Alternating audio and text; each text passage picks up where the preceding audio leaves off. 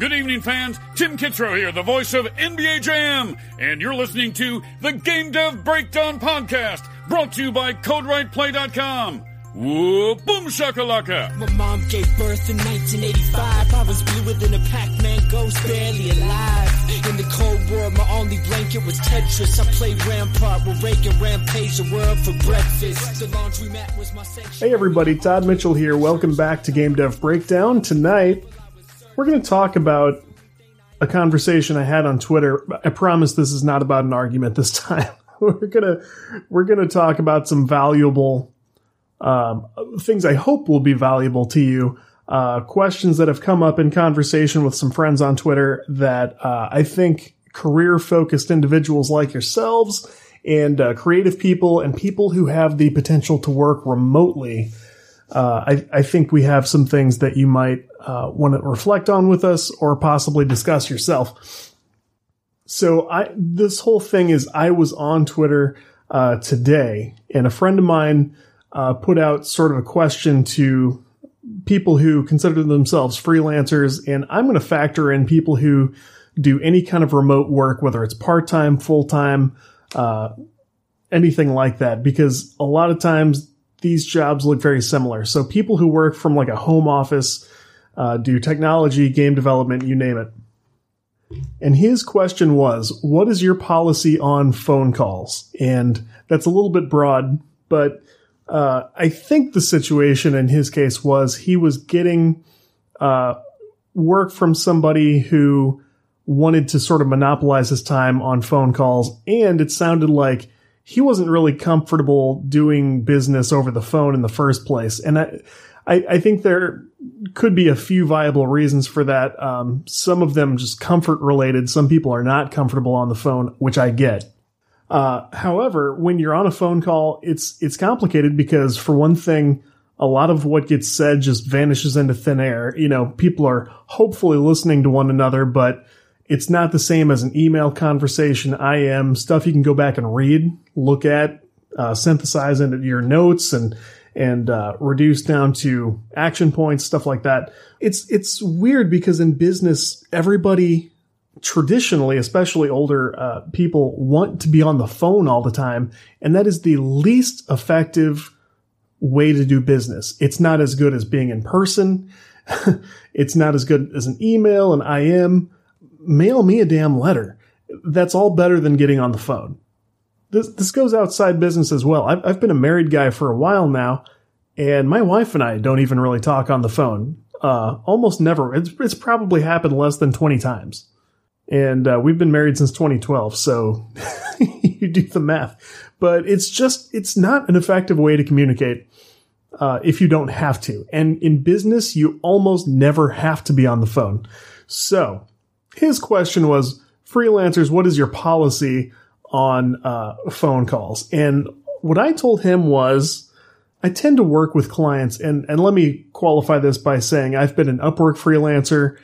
In the past, I have done independent freelancing, just client work. I've done full-time work for an employer remotely. So I've done almost every kind of work from home you can think of. And I do my own sort of independent work from home now. So I'm going to draw from those experiences to give you the best advice I can on these things. And what I told him was the kind of clients I tend to work with, because I'm pretty selective, and that's not a brag. It's just, it's me trying to anticipate issues and being very choosy with anybody who throws up any red flags. Like, you do not want to be stuck with people you're on the fence about. That's number one. If somebody seems like they're going to be a pain in the ass to work with, they will be even worse than you think.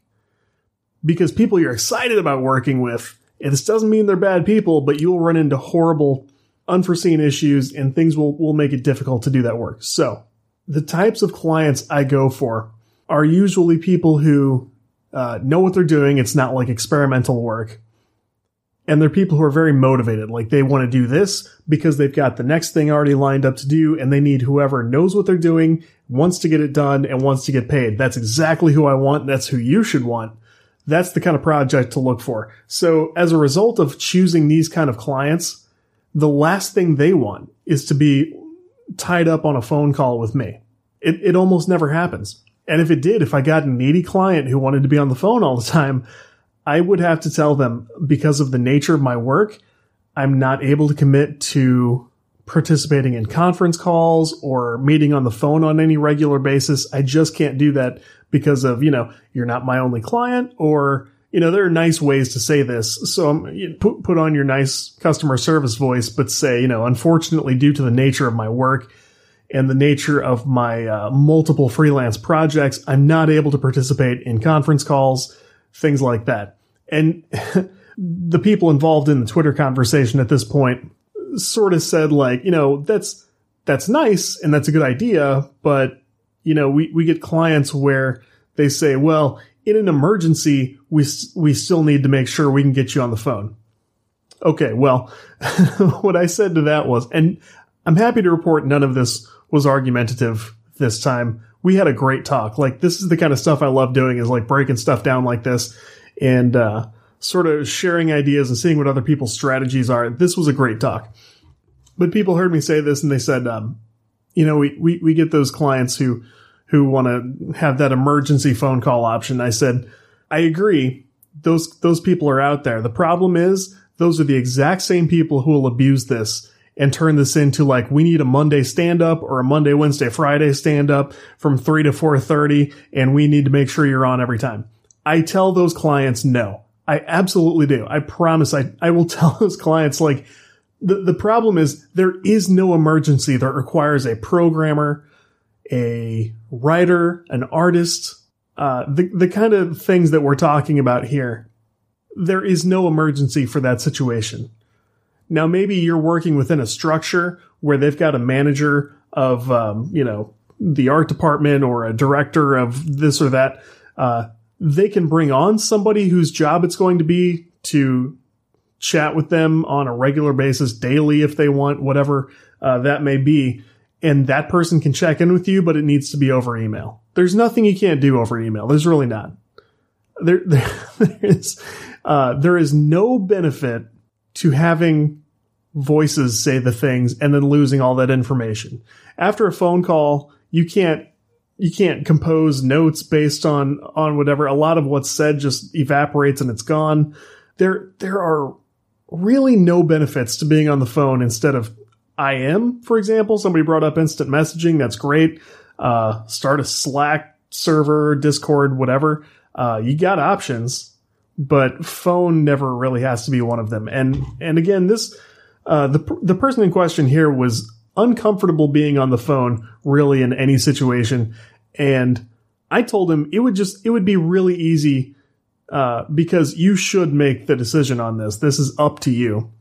It shouldn't be a big deal to say, I'm just not able to do that because I had this other problem client and it became an issue. And so I've had to tell everybody, I've got this policy of, I can't participate in phone calls about this stuff and sit on the phone.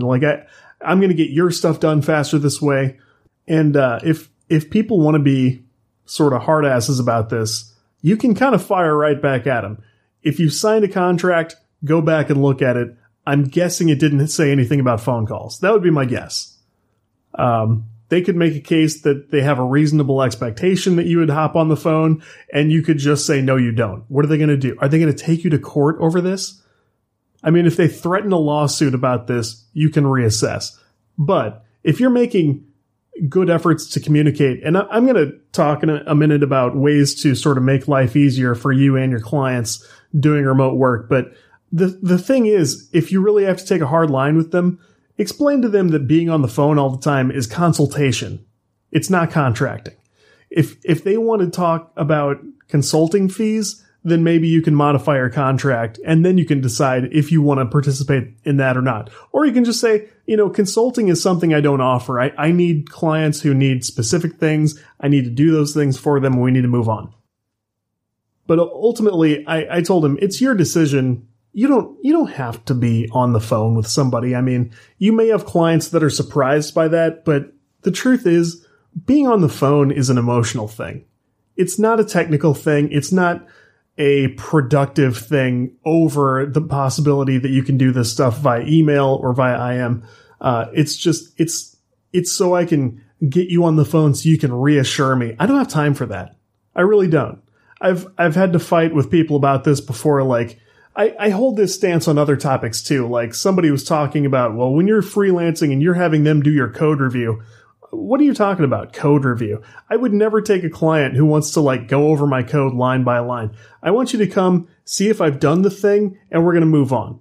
That was controversial during that conversation, but like, oh, you can't just get by on not doing step-by-step reviews of what you're doing, all this stuff. Like, software either works or it doesn't.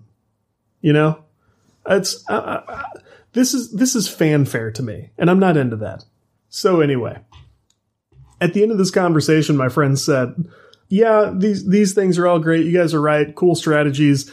And he goes, He said, "I have a problem where I need to set office hours and sort of set up boundaries with this employer." And I said, now we're starting to make sense. Now we're getting into like some of the problems with freelancing. And I want to start by going through why freelancing is so weird, and then how to sort of make it better on your end, the client's end, and how to make it a happier experience. So let's go through these things.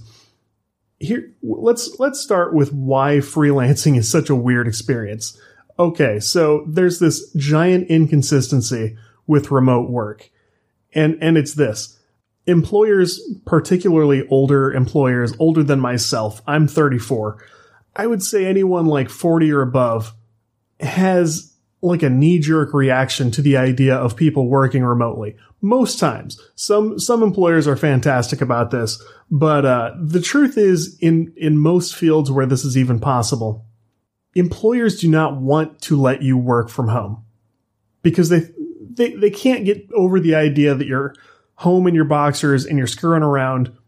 You know, you're watching TV, you're hanging out with friends, or not even at home. You're out doing whatever you want instead of working. And you would think, like, once I start doing this job and you see the results I'm getting and you see how productive I am and how much happier everyone is because, you know, there's this flexibility and stuff, then you'll know that this is a viable way to do business, and then it'll be great. The problem is that they try that, they get this data back, they can look at studies, they can look at anything, and they still don't believe it. And I know this sounds crazy, but like some of you will recognize this to be true. They will see it and they won't believe it. And the proof is in the sort of programs that different companies have about working from home. Like, for example, one of my old jobs before going indie again was, I had a contract manager who was able to work from home like 2 days a week. So, I mean, you would have to tell me what could happen on Monday and Thursday that isn't the same on Tuesday, Wednesday, and Friday. You know what I mean? Like, if he's able to do this job 2 days a week, you need to face the fact that he could do this from home. We're either all adults or we're not. We're either capable of this or we are not. And it's worse in my wife's case. My wife, surprisingly enough, is able to do some of her job from home. They've sent her home with equipment to do that, and they let her do it like one time per month. And I think they even refer to it as a test, like testing the work from home equipment. What are we testing for? We know it works. We know she's able to do it. Why can't she do it? She's either capable, like it either works or it does not work. The truth is, somebody in a suit gets really uncomfortable at the idea of these people working from home. And that makes no sense whatsoever. So as a result of that, let me go back for a second, because I said that it's usually proven that work from home employees are just as effective, if not more so. I did know one guy in my career, to their credit, to the credit of the haters of remote work. I worked with a guy who was like a lead developer. He's one of these guys who's been around the game forever. He's super critical to his employer. He's the guy who knows everything, and if he gets hit by a bus, everyone's screwed. This guy started basically flaking out around the time I got hired. I do a completely different job. We didn't really have intersecting responsibilities, but this guy started to open up to me fast because he knew I was going to notice some of the stuff he was sort of getting away with.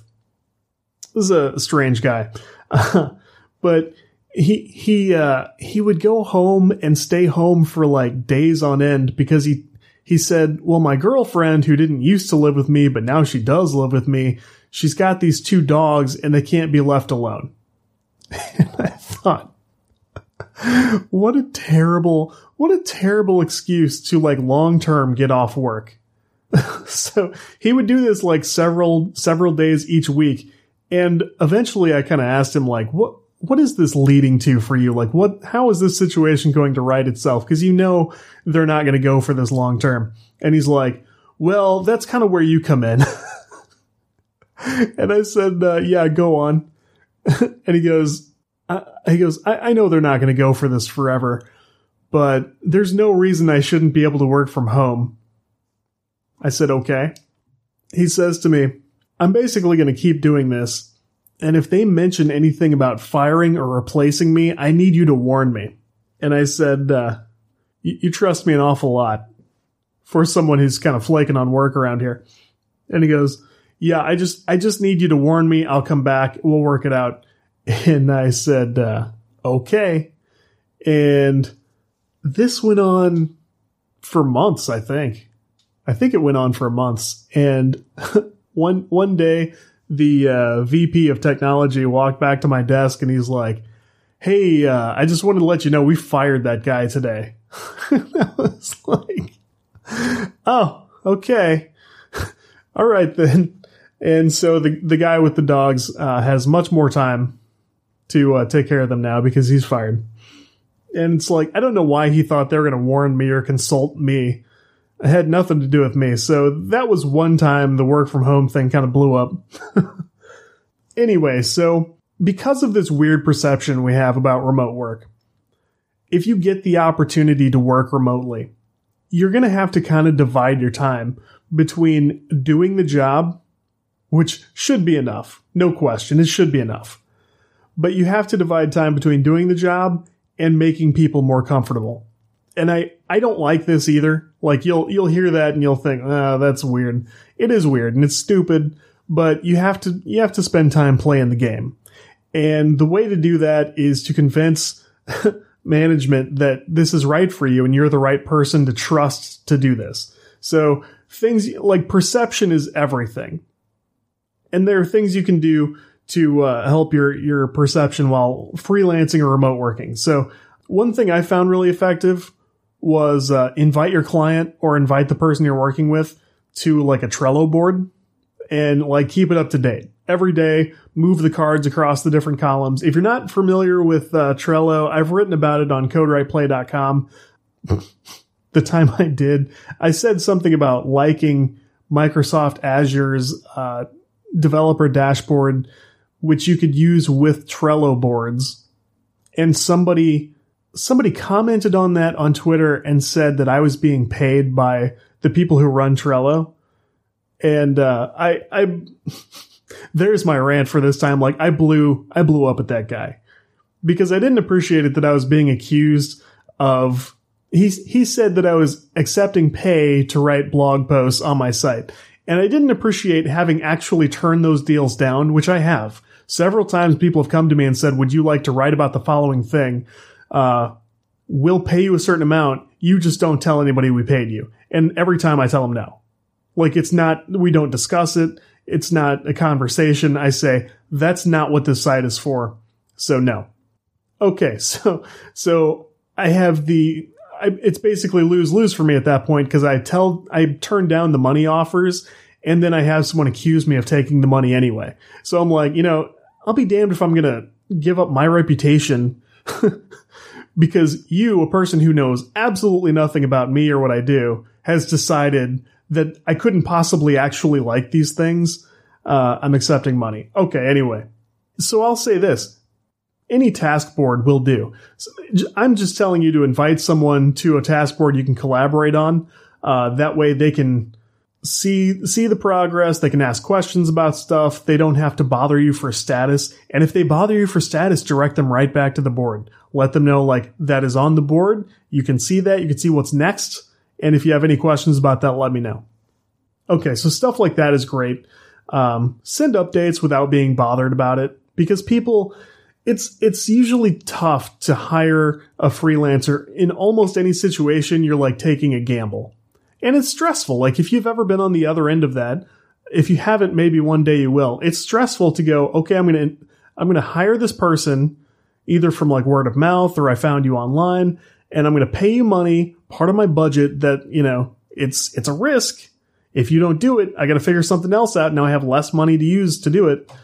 Send people updates, assure them that the project is moving. If anything's going on, be very upfront about it, because, you know, you can't create time out of thin air. So that person needs to know what's going on.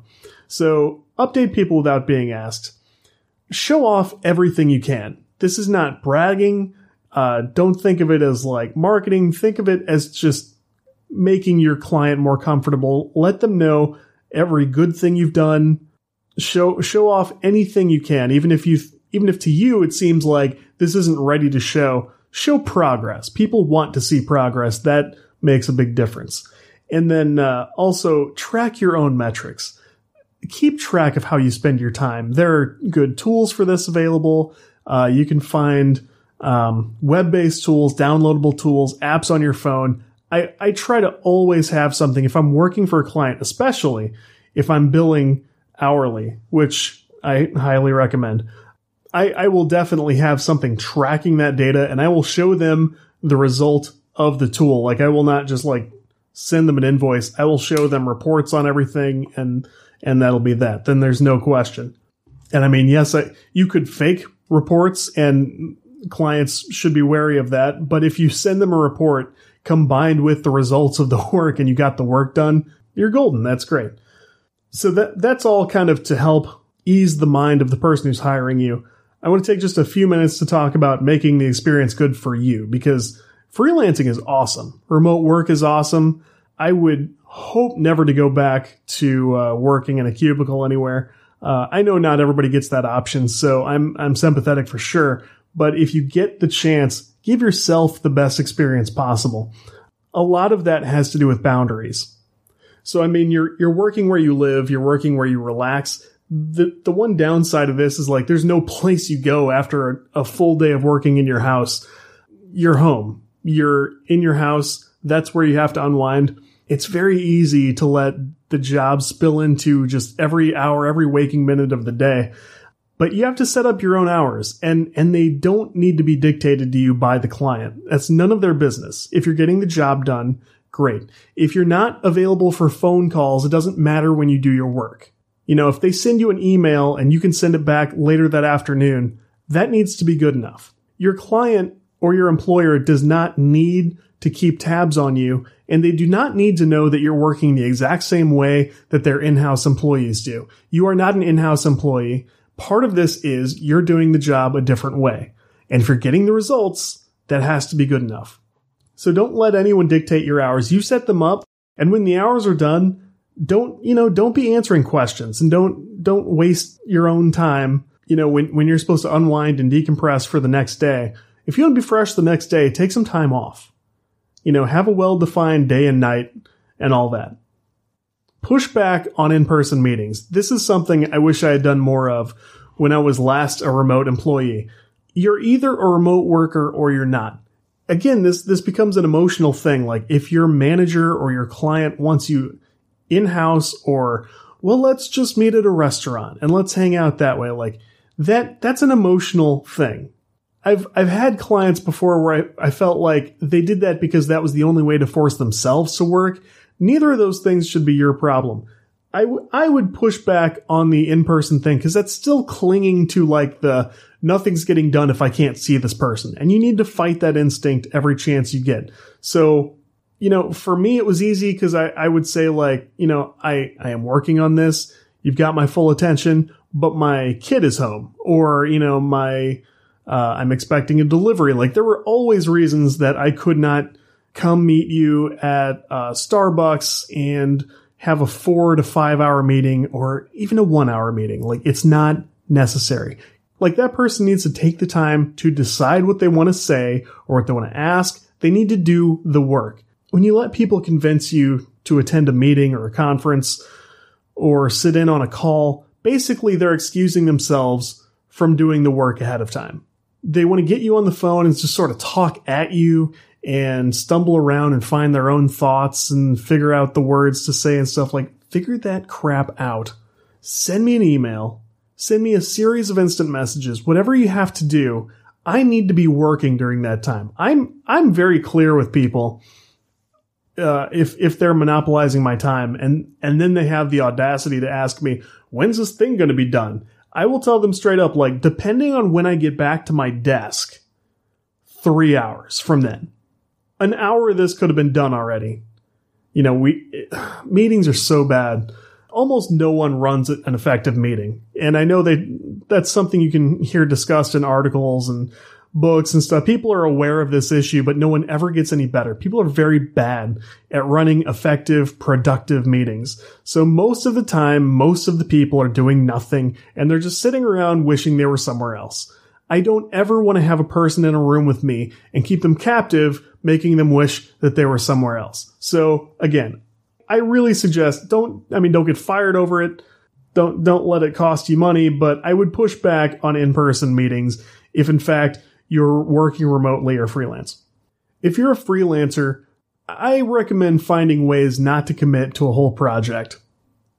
And there are a couple of reasons for that. If you do Upwork, which a lot of people do, like if they're freelancers, use their option to set up milestones. I always used to use that in my proposals. Like I would say, here's what we'll do in the first milestone. Then we can meet and discuss what we want to put in the next one. I'll come up with an estimate accordingly. That'll be part of it. The reason I say this is because you're never going to know how you and a client work together until you're working together. You can know who the person is. You can know what the work is going to be like, but stuff's going to come up you weren't expecting. Habits, attitudes, personalities. It's going to take on a shape that you couldn't have anticipated once you get started. So I strongly suggest doing that, because I have ended up discontinuing several projects with people because, you know, they couldn't decide on the scope of the project. They would keep making changes. They decided they didn't want the thing. And if you're stuck in a contract for a full project, you're kind of opening yourself up to certain risks. And that's not great. So I suggest setting up milestones for a project, billing for each one, and don't be afraid to back out of a project. That's something I got good at. Like I had a very good track record of finishing projects and, satisfying clients, but I also had some where we had issues right away. Like I was part of a game project for somebody, and I won't give away too much information about this person, but they wanted a simulator game created based on real world data, and it involved maps of a certain kind, and they didn't have access, like they didn't have rights to use the maps they wanted to use. They were using vehicles from like real manufacturers, and they were like, you let us worry about that. And I'm like, yeah, but the end of this project's going to get real dicey. And I ended up backing out on it. We got to a certain milestone, and I just said, hey, I'm moving on to other stuff. It's not a big deal. I said, I'll be happy to stay on. And, obviously I'm going to turn over all the work I did for you, the Unity project, all the stuff.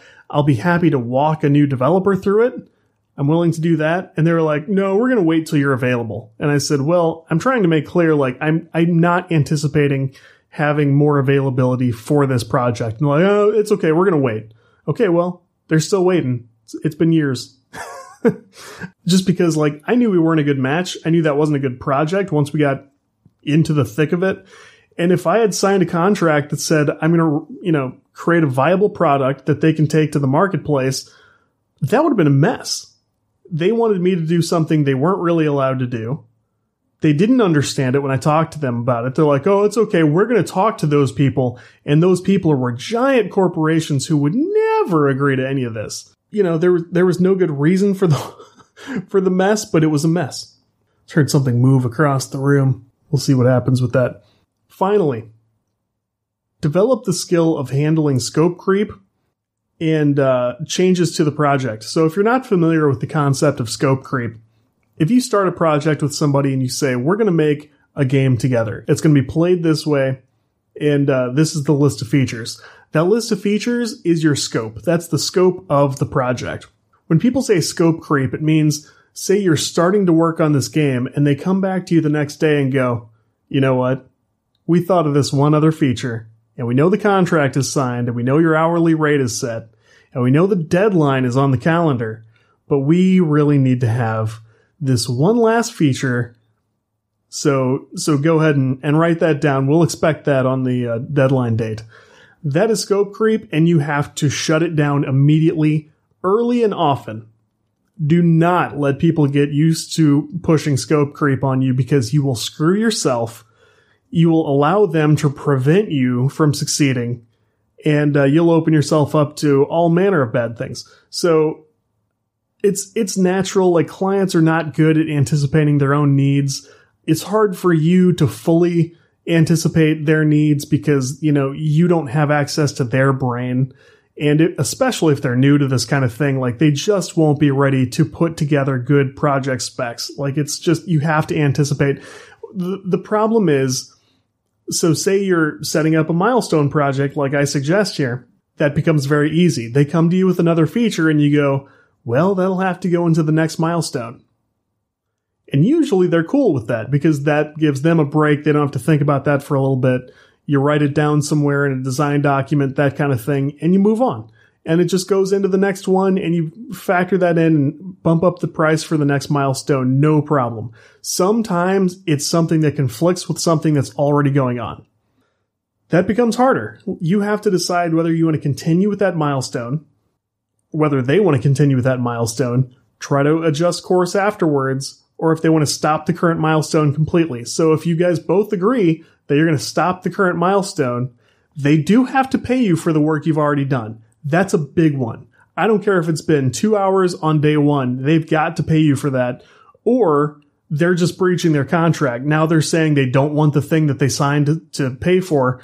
They've got to pay you for that. So if it's a project breaking change, just shut the milestone down. Say, okay, you guys loan me for half a day on day one, or I don't care how long it is. They've got to pay you for the work you did. And then, you know, if things are still amicable, you can decide on what to do next. You can set up a new milestone. You can do whatever.